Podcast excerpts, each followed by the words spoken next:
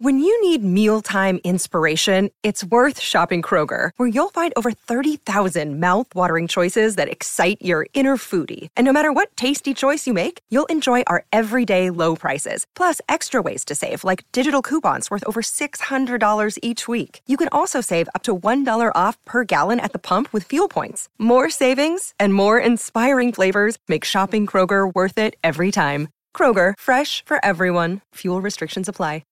Are you ready to lose weight the easy way? Get Nutrisystem, the proven plan that's worked for millions, and it will work for you too. You get your breakfasts, lunches, dinners, and snacks delivered right to your door. Delicious foods that are ready in minutes. Now featuring hearty inspirations meals that control hunger for up to five hours. High in protein and bigger than ever. Exactly what you need to feel full, satisfied, and energized as the weight comes off. The secret is the breakthrough science of Smart Adapt, personalized to your metabolism and created to help you break through plateaus. Get your plan for as little as $10 a day. Order Nutrisystem today and start losing weight right away. Millions of people have lost weight on Nutrisystem. You can too. Go to Nutrisystem.com slash new right now and get a special offer. Just go to Nutrisystem.com slash new to get started. Expect to lose an average 1 to 2 pounds a week. Offer restrictions apply. See website for details.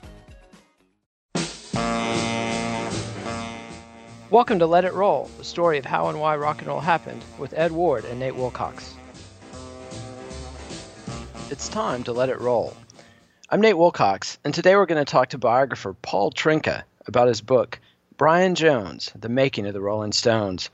I've been obsessed with Brian's tragic story for 30 years, and Trynka's book is the definitive one on the subject. As always, you can access our YouTube playlists and learn more about the episodes on our website, letitrollpodcast.com. This week, Paul and I talk about the brutal rivalries at the heart of the Rolling Stones, who originally brought the mojo to the band, Brian and Keith Richards' legendary guitar weaving, and much more. Pop in those earbuds and enjoy.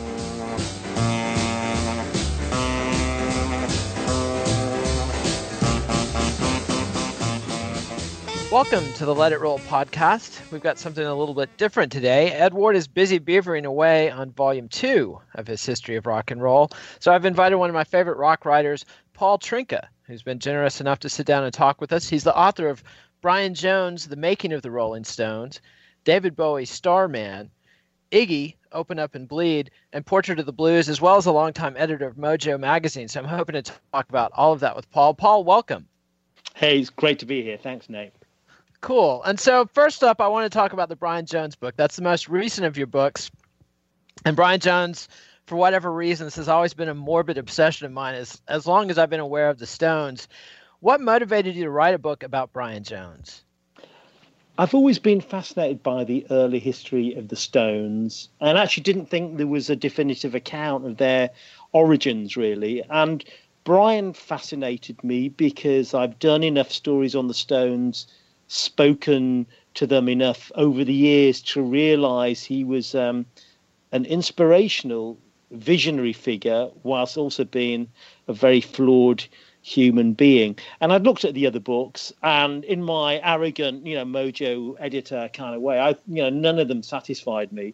For a start, none of them really spoke about the music. You know, here's the guy who first played slide guitar, was the first electric slide guitarist in the UK and Europe, the first white one that is, and probably you know beat any American rivals to the throne. So he was a fascinating figure, and I thought it hadn't been done. So it, it was a kind of an easy choice for me, really.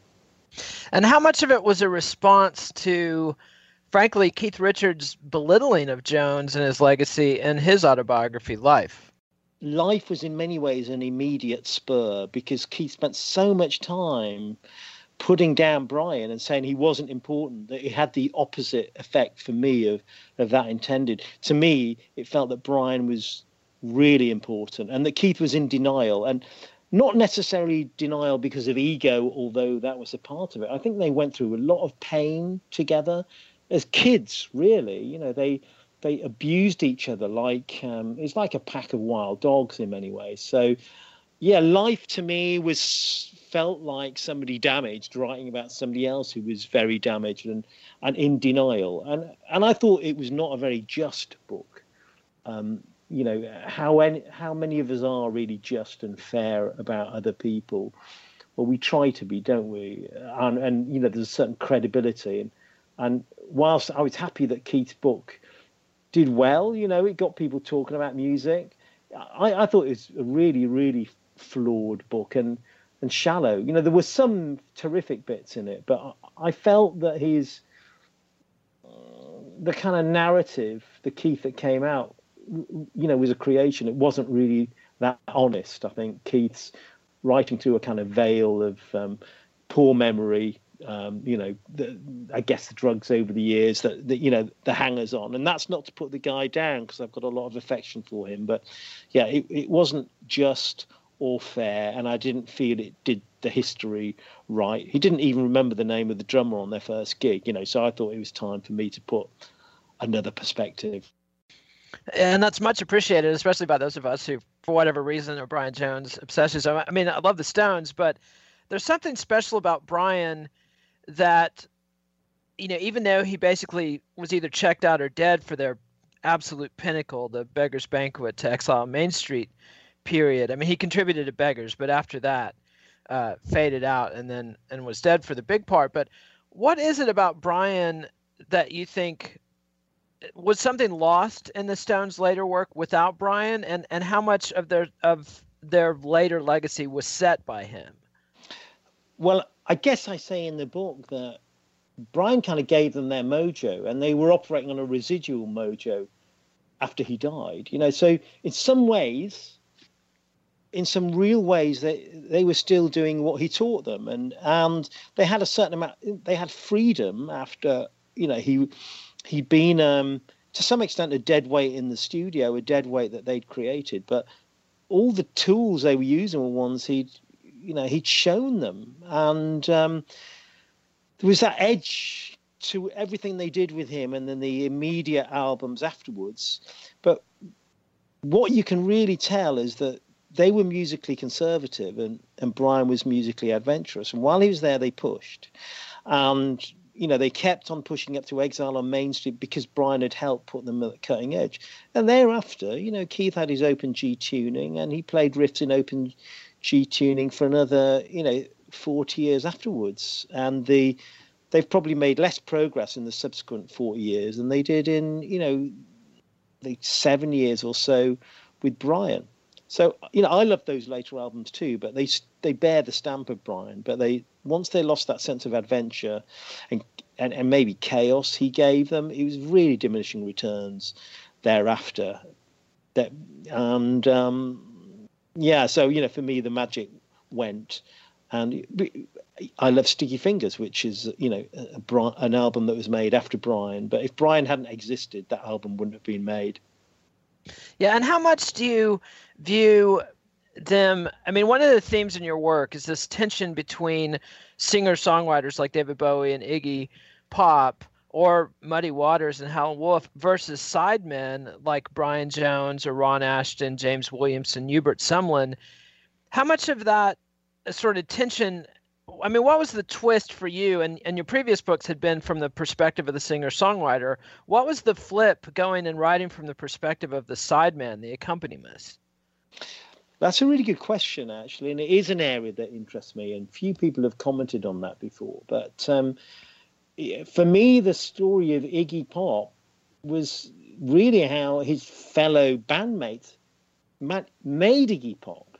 That is not to denigrate, you know, his his genius because he took these elements from these other people and he and he put them. He kind of focused them and uh, and and marketed them and sold them and embodied them. But he would have never been Jim Osterberg would never become Iggy Pop without meeting the Stooges, the Dum Dum Boys. And I guess in exactly the same way, Brian was the was the true outcast, and Mick Jagger and Keith they took a lot of Brian's elements and they incorporated that into their own persona in exactly the same way that that Iggy had taken on Dave Alexander and Ron Asheton and subsumed those into his own persona. Remember, these are kind of middle class boys. They're not really on the edge. You know, Jimmy Osterberg, Osterberg was the, the school pupil at Tappan Junior High, voted most likely to succeed. You know, people thought he might become president of the USA. So he got he took that edge from Ron Asheton. Uh, and Mick Jagger, who let's remember, didn't give up his place at the L- LSE at the London School of Economics till the Stones actually had a record in the charts. He took that edge mainly from Brian Jones. Um, to some extent, you know, the Keith Richards that we know today, he took elements from Brian Jones. The voice that Keith has now is is kind of Brian Jones's voice, and the the clothing that he wore from 1967, 1968, that you know, they were Brian Jones's voice. But I guess sometimes when we take when we steal something, we steal an element of somebody else. We we can commercialize it a bit more, strip it down, and and lose the bit that make him a bit of a a bit of a mess. Because poor Ron Asheton, you know, man who I think you know was a genius in his own way. Iggy left him, and, and Ron more or less stayed on the sofa for the next 30 or 40 years and, and Brian didn't have that ambition you know he didn't have the right kind of ambition that that Mick Jagger in particularly had but those guys took stuff from Brian and you know what? That theft is not a criminal act. That's what happens in creativity. It's only somewhat critical when you don't give credit to the people whose life and work you've appropriated. Yeah, and that's one thing that's fascinating about the Stones. I mean, in a way, it's very true to the brand that Brian established for them, for them not to be sentimental about him, to not be kind to his memory. I mean, they're the opposite of the Beatles. The Beatles were always about we love everybody, and you know they helped George reach this culmination as a singer songwriter, and even promoted Ringo as a star in his own right. Whereas the Stones was very much more a vicious competition internally, and you know it's pretty clear from reading your book and other accounts of Brian's life that he set that tone. I mean, he was the original cruel person. Yeah, actually, again, very good point. I guess they've they've um, kept true to his values, which were of um, of competition, you know, one-upmanship, rivalry, and a kind of insecurity as well. You know, he and yeah, the the contrast between the the culture of the Stones and the Beatles is a shocking one, and I think it's one that doesn't really come out generally when people talk about them, and it's part of their their magic, really, the the nastiness and the cruelty. You know that that they would, uh, you know, the let's spend the night together video shows Brian a mess. You know when he's facing drugs charges. That's pretty extreme, but I guess that's at the heart of their best music. You know, it, it's kind of has a. It's not really loving music, is it? it it's kind of it's disturbing. It's there's some kind of there's definitely some sand in the in the oyster, and and he set that up. So I guess you're right. It, it it's kind of true to the the image, and you know, for me, somebody's I guess been around a lot of the people who were around the Beatles and Stones for a long time now. I mean, it's weird in retrospect to to think that I've met a lot of Beatles people over the years, and and then a lot of Stones people and been around the Stones group, people did say, um, Tony Bramwell in particular said, he didn't really like enjoy spending time with the Stones. He said the Beatles had nice people around them and the Stones had nasty people. Yeah, and that's very much something that Brian and Keith in particular had this fascination, you know, with hard men and, and Andrew Loog Oldham as well, you know, with, with Reg the bodyguard and, and figures like that. Their relationship with Kenneth Anger, the occultist uh, and director, and Brian was very much you know the leader on that path. And what do you think of as is Brian's biggest legacy beyond the Stones? I mean, is it that he's the founder of the 27 Club and the the archetype type of the de- doomed rock star? No, I think the 27 Club is you know, it's it's a nice little marketing tool. But to me, you know, Brian is is he's the first one who put that, that edge and those kind of blue notes into British pop music. You know, you think about the Beatles before; it's all very major key. It's all very Chuck Berry, and then that that that modal edge, that kind of bluesy edge, that slide guitar, that kind of distortion, that comes from Brian. You know, Brian in 1961, 1962 got that sound down. You know, he listened to Elmore James. he stuck a pickup on his acoustic and, and, and shoved it through a Vox AC15. And he was the first one really to get that distortion. And if you listen to the first demos they did with him, and especially if you want to, if you listen to their version of "I Want to Be Your Man," which is the one where he had kind of free reign in the studio. It was his arrangement.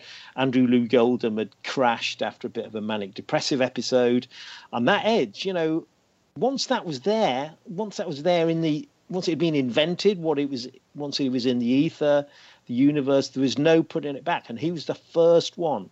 You know, plenty of other people had uh, you know made their other um, advances in music, but I think there's an absolutely convincing case that Brian was the first to unleash that kind of blues aggression and that blue and, and nastiness and that sound and that really defined nearly all of you know British music. Beyond that, it, it really made it a difference. Maybe somebody else could have done it later on if he hadn't, but he was the first guy to do it. Yeah, and uh, to me, you can really hear that in the work of the Kinks and Ray Davies and the Who and Pete Townshend that they were clearly listening to "I Want to Be Your Man" because they went right after that guitar tone. Yeah, exactly. And it's it's a really pumped up sound. It's kind of eyeball popping. It's distorted. It's compressed, and it's kind of a bit relentless. It's very repetitive. You know, so I hear a lot of American garage rock in there as well. I hear exactly the that really hem- compressed sound that Shel Talmy went for with the the Who and the the, the Kinks. Tonally, that was the first one, and and I don't think it's insignificant that of all the American punk bands, including Ron Asheton, you know, it was it was Brian Jones who was the icon because he had that edge, he had that kind of beauty, and then he had that nastiness to him as well. And and I do say in the book, and maybe it's kind of over philosophical, but nonetheless, you know, there's this myth about the god Pan, and he introduced kind of d- distortion and a kind of atonal element into music, and that's what gave it its kind of sexiness and its appeal. And Brian saw himself as a Pan figure, and uh, there are certain people, and we're going a little bit esoteric here. He saw him as a manifestation of the the god Pan. So when I, the the British title of the book is Sympathy for the Devil, and it's not the devil, it's not Satan, it's a little devil, it's Pan. You know, he's a bit, he's he's not a good boy, but he's unleashed this amazing cornucopia of music, and that's what Brian symbolizes to me on a kind of visual front and then definitely on a sonic front as well. I think that's an excellent summation. And one thing that I think it's a common theme between Brian Jones and David Bowie is this they functioned as sort of a retroactive rock critic in that before Brian Jones comes along, you know, if you look into the Beatles' early history, especially Mark Lewisohn's work at documenting this stuff so well, or if you look into what Elvis Presley's influences were, or Little Richard's. It's more, you know, Louis Jordan and Jump Blues and Wynonie Harris and Roy Brown and guys like that. Whereas Brian and the Stones create this shift and sort of retroactively erase that history and put in there Muddy Waters and Howlin' Wolf and Robert Johnson and the blues tradition. And that ever since then, that's been the accepted history of rock and roll. I think that's a really good point. Again, when you listen to the Beatles stuff, um, I was in a shop the other day. Um, they were playing "I'll Get You" by the Beatles. It's a great song. You know, it, it's very sort of up tempo, but it's very, very major. And then, you know, it doesn't sound unlike Freddie and the Dreamers, a band that I don't have a lot of time for. It's like a good version of Freddie and the Dreamers, but it's very, you can, it, it's very um, boat, it, it's very Buddy Holly. It's very British music hall and there's no real darkness or edge to it at all. They had that sometime, but it's not it's not there. And the Stones kind of shifted. You know, there's a kind of tipping point where where they they kind of shifted the axis to something darker and dirtier. And the Brits, for some reason, were really good at it. You know, that Brian was the first. A lot of other people, let's say Jimmy Page and others, really had an ear for it.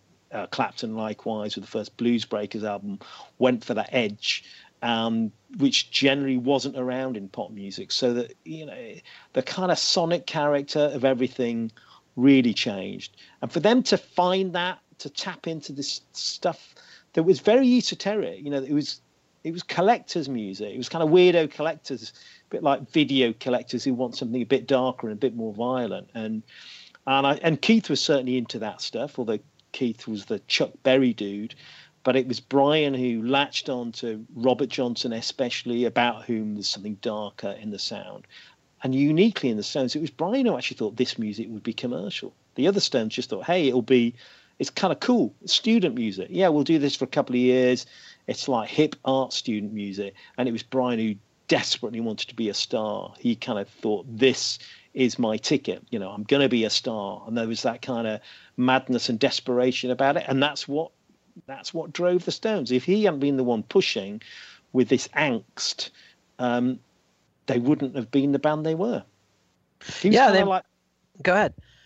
He was kind of he was kind of like the John Lennon and the George Harrison of the Stones. You know, the roles overlap, but Paul du Noyer from Mojo, I remember a really good review of maybe the Lewisohn book where he talked about Lennon being the first guy to cotton onto angst. So when we listen to people like Kurt Cobain, that kind of whole aura of being unhappy, you know, uh, of being in pain, that, you know, John did unleash it, but Brian was a crucial part of that in the Stones as well. He just communicated it in a different way because he wasn't a singer. And and one thing about one of I think Brian's legacies that maybe you underplay in the book a little bit, but to me, uh, you know, Robert Palmer talks about this a lot in his biography of the Stones. That There's this big split behind the scenes in 1968 where Brian is obsessed with Moroccan music, and Mick and Keith really want to get back to the blues. And Brian loses that fight. I mean, he's psychically crippled at that point, and his second drugs arrest in May of 68 finishes him.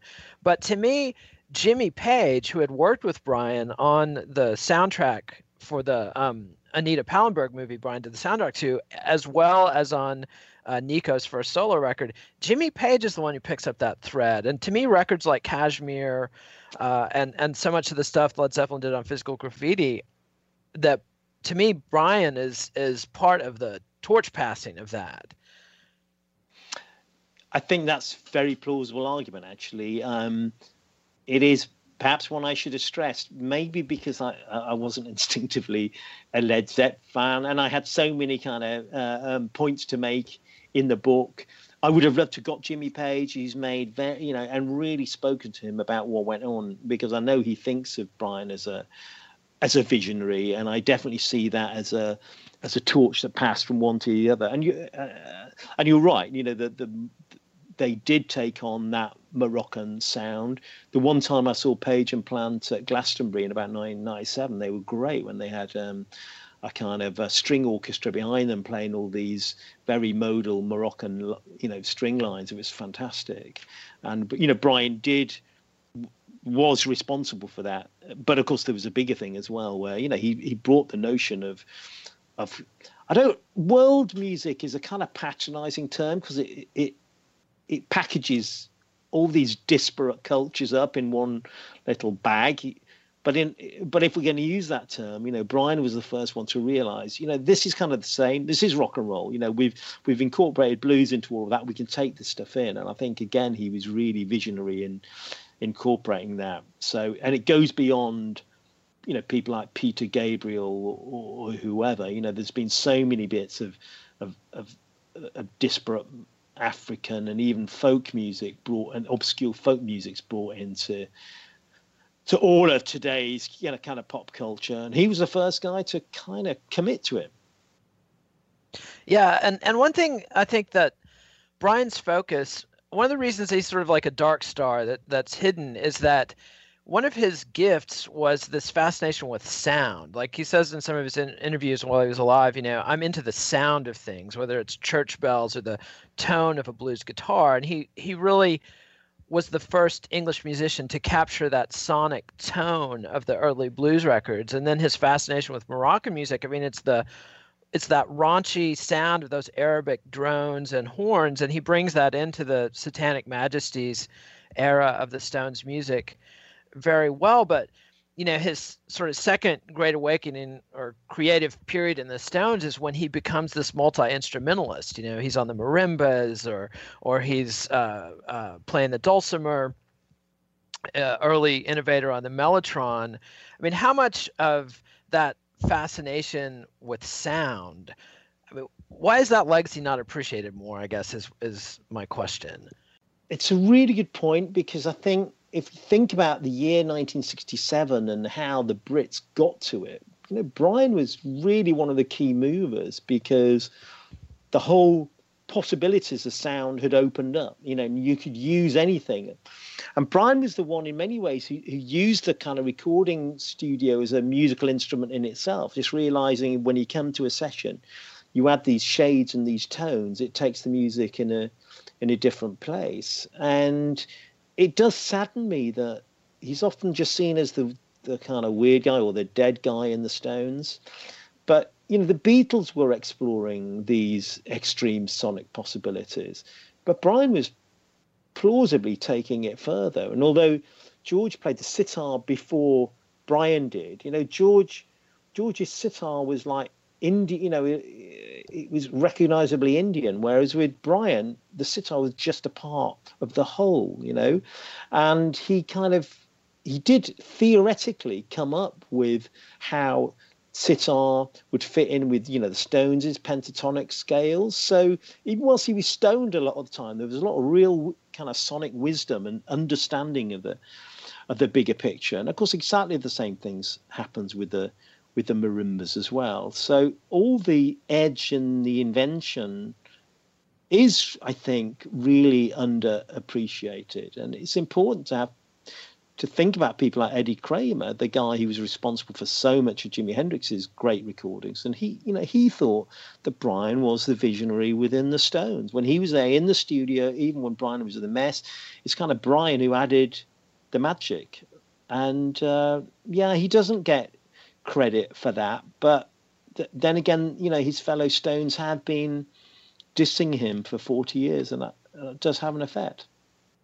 And speaking of credit, like one of the things that I think Brian's Brian Jones partisans obsess over is other than the Nanker Phelge group credit for songwriting, which he shared in, he gets no credit for songs like The Last Time, where he wrote the distinctive riff, or uh, Paint It Black, where he probably wrote the melody line that Mick Jagger, I mean, his sitar and Mick Jagger's mel- vocal melody are the same tune. Mm. And you know, uh, Lady Jane, others like that. Well, I mean, how much, or Under My Thumb, you know, where Bill Wyman says, you know, before Brian's part, it wasn't really a song. Now, was it? How much of that do you think? I mean, do you think he deserved songwriting credit on some of those tunes? I, two points, really. Yes, he did deserve credit. Secondly, he needed to ask for it, and he didn't. You know, so if we were to talk about his flaws, a bad a bad negotiator doesn't ask for, for something and then complains they don't get it, and that's what Brian did. Whereas good negotiator, I'm thinking when I dealt with Yoko Ono on, on Mojo and we were doing a Lennon issue in conjunction with with her, and she came back to me, played really hardball and said, "I want this, I want this, I want to see this article about so and so," and we and then I'm going to help you, and we. Uh, and then we came out and said, no, you, you, you can have this, you can have this. You can't see that article. Uh, you can actually write a thing about your response to this article, which was was um, about the Goldman book, and uh, and that's all we can do. And she said fine. And at the end, she sent us all little notes to say thank you. She asked for what she wanted. She got most of it, and she was and she showed gratitude. Whereas Brian didn't ask for what he wanted and felt bad about it. And we can't just blame his fellow Stones. You know, he has to take. You know, he he just needed to be more assertive. But of course, he wasn't that kind of guy. He was flawed, and it was his flaws that defined him for better or worse. Yeah, I mean, if you compare Brian to say Dave Clark, uh, who got all the money from the Dave Clark Five and and co-songwriting credit when you know Mike Smith probably wrote the majority, you know, of the melodies and chords of those songs but you know, Brian never had financial backing, and he didn't have the sense. You know, early on he argues and gets a five pound a week pay over what the rest of the Stones, and in his mind, it's for being the spokesman. Um, but if he had just asked for credit as a ranger on their records, that would have been a very lucrative thing, like it was for uh, Alan Price to the Animals, and it would have been deserved. It would have been, but remember, there, it, it was kind of three against one because we have Andrew Oldham, who was he, he himself was trying to get control of, of Mick and Keith, and he did so by disparaging Brian a lot of the time. And of course, he found Brian unreliable. I mean, actually, the other guys weren't particularly reliable. Certainly, Andrew Oldham wasn't reliable. But there were, you know, obviously there is a pattern there. It's a pattern that happens in a lot of rock music where it's kind of if you've paid for the session, you own the song, and there's a hierarchy there, and it is unfair, and it happens. You know, it's hard to know how to react to it because it, you know, it happens all the time. But if you just let it go on, then maybe you know you're conniving, you're you're responsible. It's like seeing a kind of abuse going on and not doing anything. And yeah, it was a rip off, and it's shameful. And you know, I think it's on um, a couple of Nanker Phelge songs that were banned songs. You know, my understanding is that um, some of them have been recredited as Jagger Richards songs, and you know, why is that happening without any oversight. Of course, there's nobody really looking after you know Brian Jones's estate um, aggressively, and that's a shame. Because if we might, you know, we talk about people like Howlin' Wolf or Hubert Sumlin, they were ripped off big time. You know, there might have been Jimmy Page could have inadvertently borrowed a couple of their riffs, but then they had hotshot lawyers who went in, got them their money, took a slice of it, and got them the money. And that's probably what Brian needed. He needed somebody zealous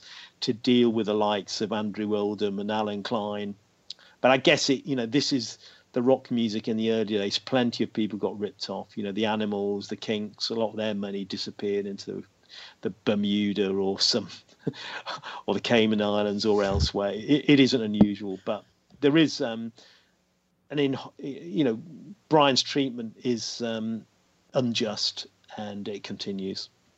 Yeah, uh, but it but you also make it very clear throughout the book that Brian brings most of this on himself. I mean, his his the lack of an heir to his estate to manage it. I mean, in one part, it's because of his terrible relationship with his parents, which they obviously were partly responsible for as well. And then also his treatment of his children, which none of his children were acknowledged. You know, he treated them all as bastards that he you know, briefly would be involved in their lives, but you know, then cut himself off pretty cruelly from all of them. So, you know, the karma there is pretty clear. How do you deal as a writer with telling the story of somebody who's, you know, I mean, Keith sums him up as he wasn't a good guy. And he wasn't in a lot of ways. He was, you know, Keith at another point says he was such a beautiful cat in some ways, but such an asshole in others. How do you tell the story of somebody like that? it's a tough one, really, except we're all human beings with our baggage and we're all damaged. And, you know, a lot of the, the cruel things we do are because, you know, we're damaged in our own sense. And I didn't want to, you know, retrospectively absolve Brian of um, his sins. And I really, you know, I, I really made sure I detailed his betrayal of a lot of people. And with, um, Linda Leach's uh, or Linda Lawrence's um, kid, Julian, you know, they did turn up to see Brian when he was there with Marianne Faithfull, and they were, and, and they were, they were mocking him. It's completely awful. And you know, I'm a dad. I love having kids. It's a, it's a joy and it's something that stretches you as a human being. And he was incapable of doing that because he was so innately selfish. But then many artists throughout history are. And I don't think we should absolve them of what they've done, but nonetheless, you know, the, the psychology is interesting, how they got to that place. And when you are turning over conventional norms, you're often a very flawed person. You know, I think in both the Iggy and the Bowie books, for much of the time, they weren't very kind people. Um, Bowie, I think, ended up being kind once he was kind of successful and a lot of his demons were exorcised. But unfortunately, a lot of the people who make art is, you know, can be selfish and they and they're needy and they think about themselves all the time. And um, and it's always a phenomenon that's that's unsettling but but fascinating because it you know it's often the flawed personalities who make the great art and I guess I see my role as saying this is what happened, and for people to make their own judgment about the balance of kind of um, of blame that we assign to them, and then credit for the for the music that they've made that's transformative and can transform people's lives for the good.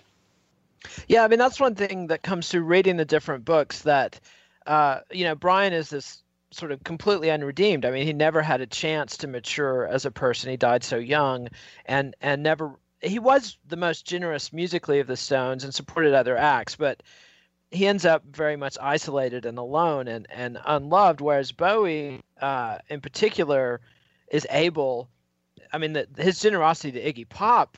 You know, it's very clear in the Iggy book that Bowie pulled Iggy off the garbage heap twice, and maybe even three times if you consider, you know, all the royalties that he made sure Iggy got. And it's really remarkable how generous Bowie was with Iggy. And then by the end of their lives, Iggy had spurned Bowie. Mm. Yeah, very true. Um, I was chatting to somebody about um, who was thinking about a movie on the 27 Club, and he was saying that in certain um, cultures, might be Buddhist ones, you don't really achieve wisdom until you're 27. You know, he, he, he theorized that it was a very kind of loaded year psychically. Once you're 27, once you've got to that point, then you start to grow as a human being and assume more responsibilities.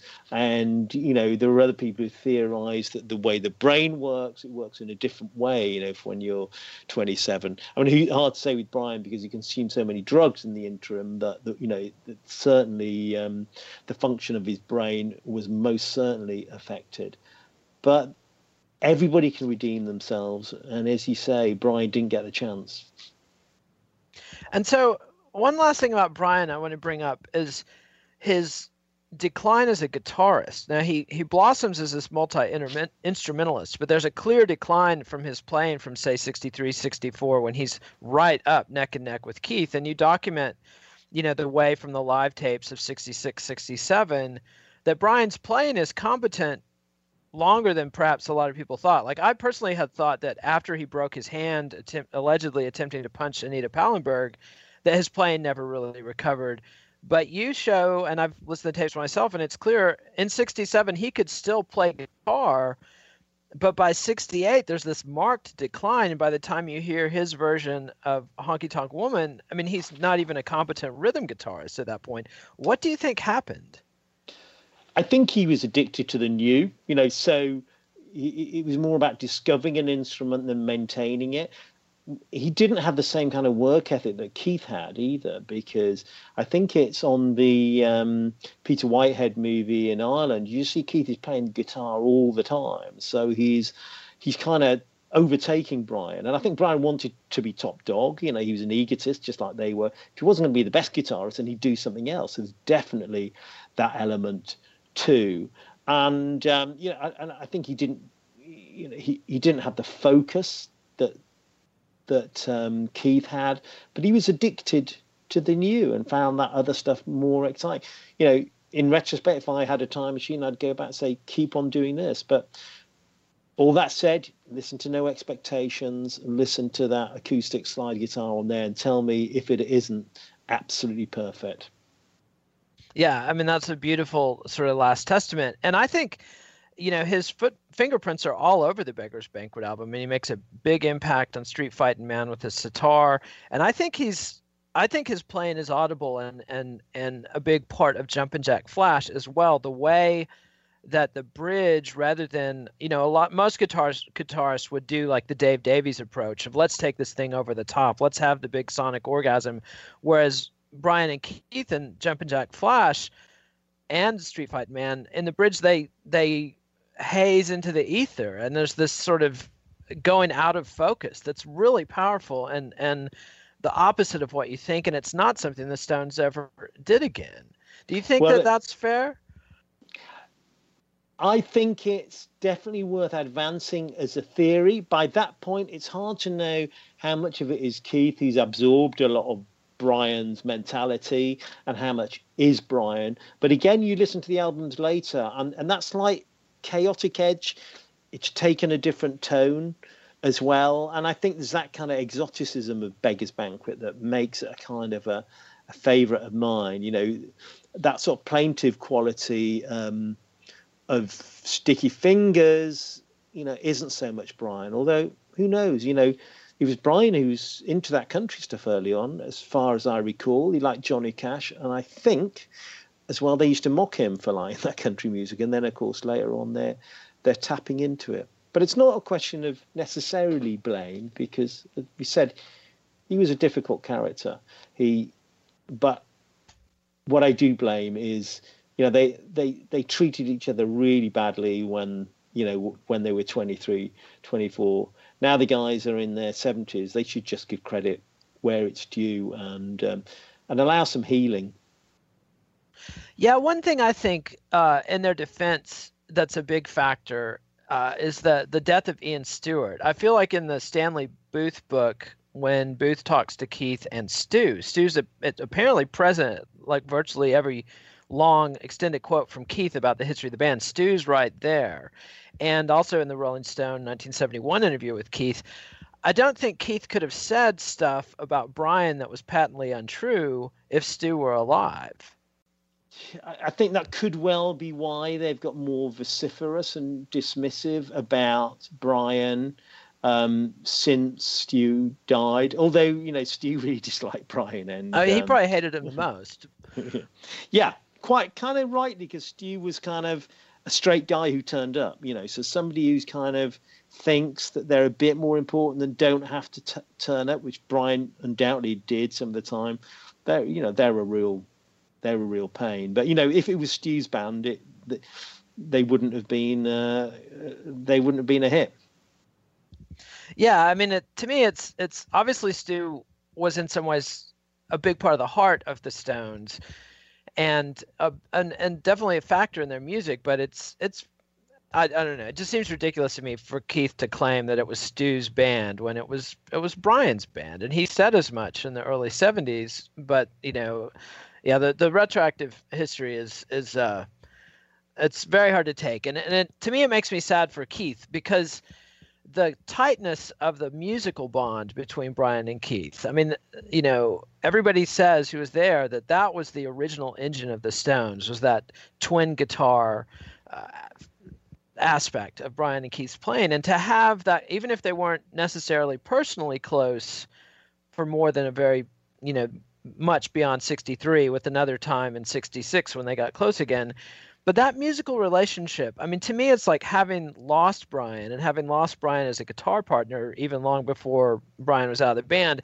that's got to have scarred keith deeply i think it has scarred him kind of psychically so i think to some extent he's in denial and then the other part of it is as human beings we we of often resent people who've given us a break because they've got something over on us. I think it's the is, uh, is a Confucian proverb about you know if you save somebody's life then you're responsible for them, so you've got to be careful about doing it. You know, and Brian gave them their first job, so you know that wherever he's looking down on them from or looking up on them from, you know, wherever he resides now, he probably is thinking, "Hey, you know, you owe it all to me," and they, you know, and they he probably would be saying it to them, and uh, and they feel that, and it's not an easy kind of feeling to encompass into your incorporate into your self image. So, yeah, I think it, it's a combination of a lot of emotions. You know,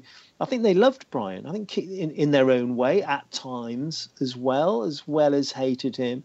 And I guess it makes it interesting that they're so obviously damaged. And that's why it, it frustrates me that really people don't drill into that even more. I mean, I'm off the list. I don't really get to interview the Stones any longer after being Keith's mate for a long time. And I, would really like to sit down and ask him about that stuff.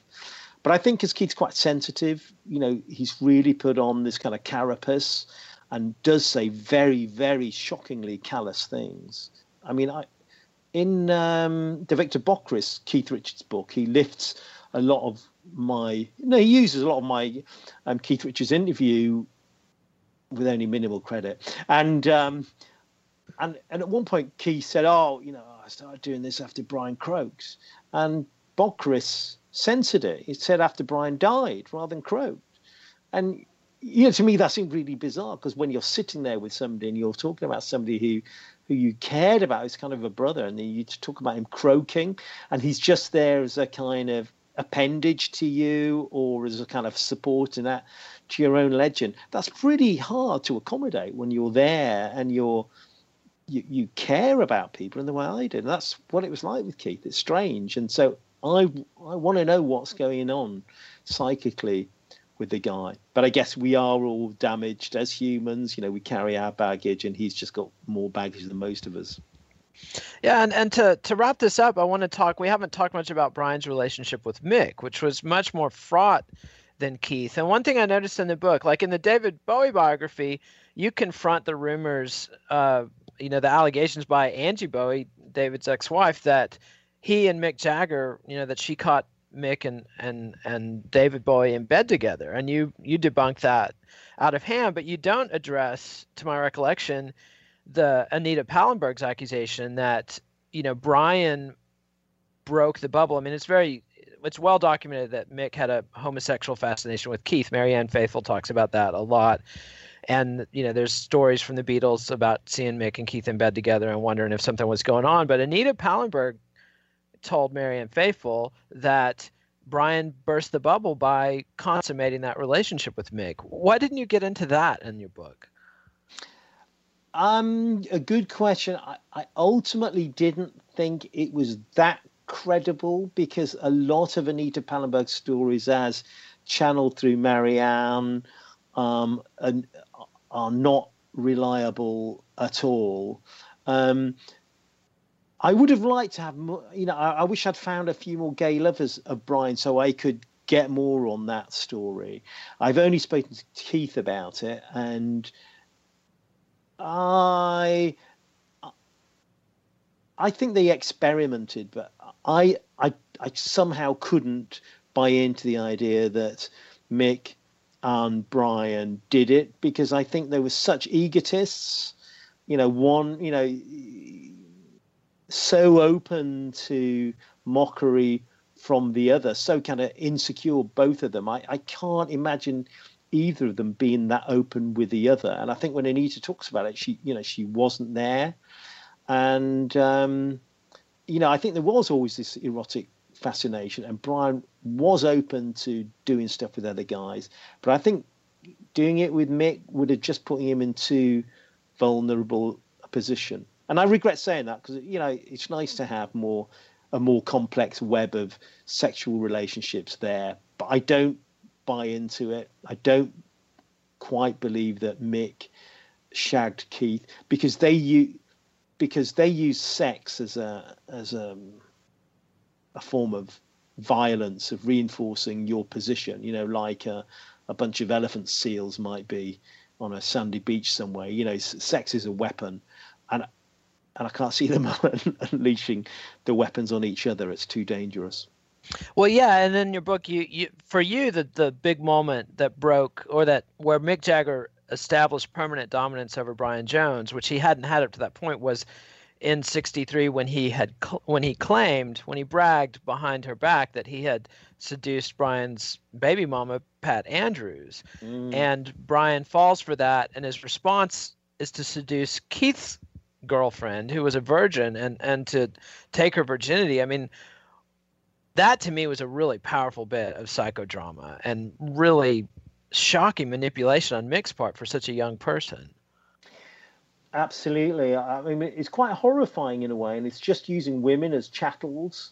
And um, but that's what happens you know um, there's something very unhealthy about the stones.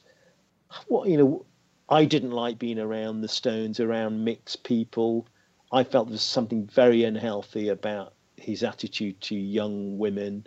You know, the best, the most flattering depiction is that it's vampiric, but um, who knows how we're going to get to the bottom of you know what's happened with um, Mick and his and his various women, and uh, you know. It, there's a real nastiness about that story. And yes, sex was used as a as a form of dominance. And I, I found it shocking the first time I sat down with Pat Andrews. She talked about that, and it's something that's dominated her entire life. You know, it really has um, spoiled her life. You know, and I really, really felt for her. You know, she finds it very hard to move on from all those nasty little claims that were made back in 1963, or it might have been early. It was very early anyway.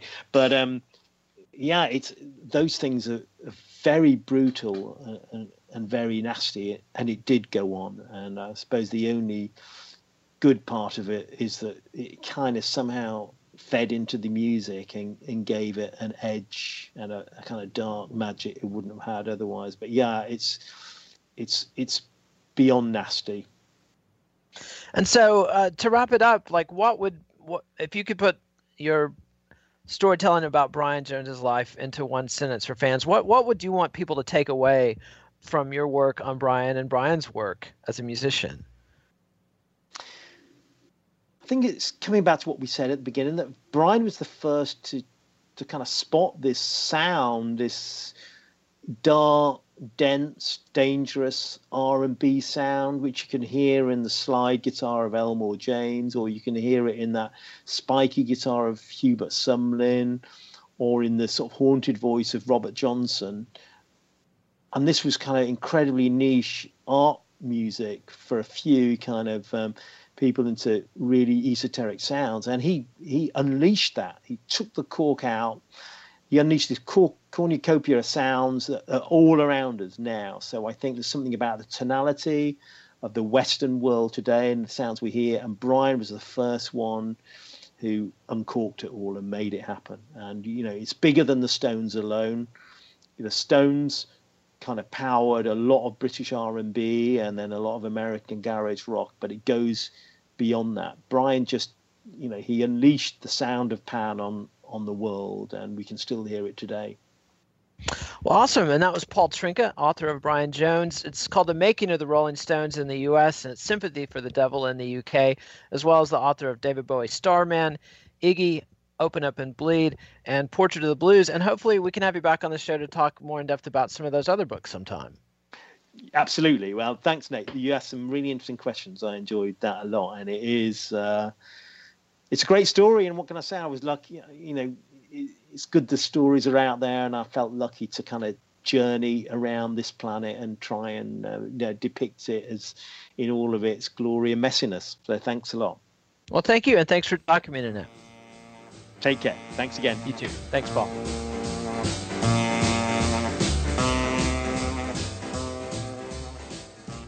Thanks for listening. Next week, join Paul Trynka and I again for a discussion of his biography of Iggy Pop.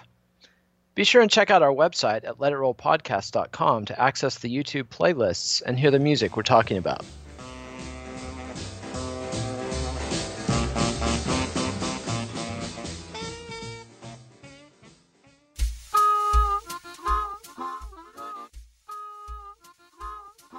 Paul Trynka's Iggy Open Up and Bleed is available from Three Rivers Press, wherever fine books are sold.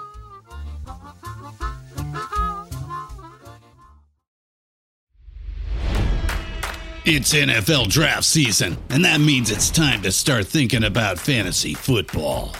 FantasyPoints.com features industry leading experts and prognosticators using proprietary hand charted data to help you score more fantasy points. FantasyPoints.com is the place to go for whatever kind of fantasy football you play. Whether you play fantasy football, daily fantasy sports, or do a little bit of everything, Fantasy Points has the meticulously researched content to guide you to victory.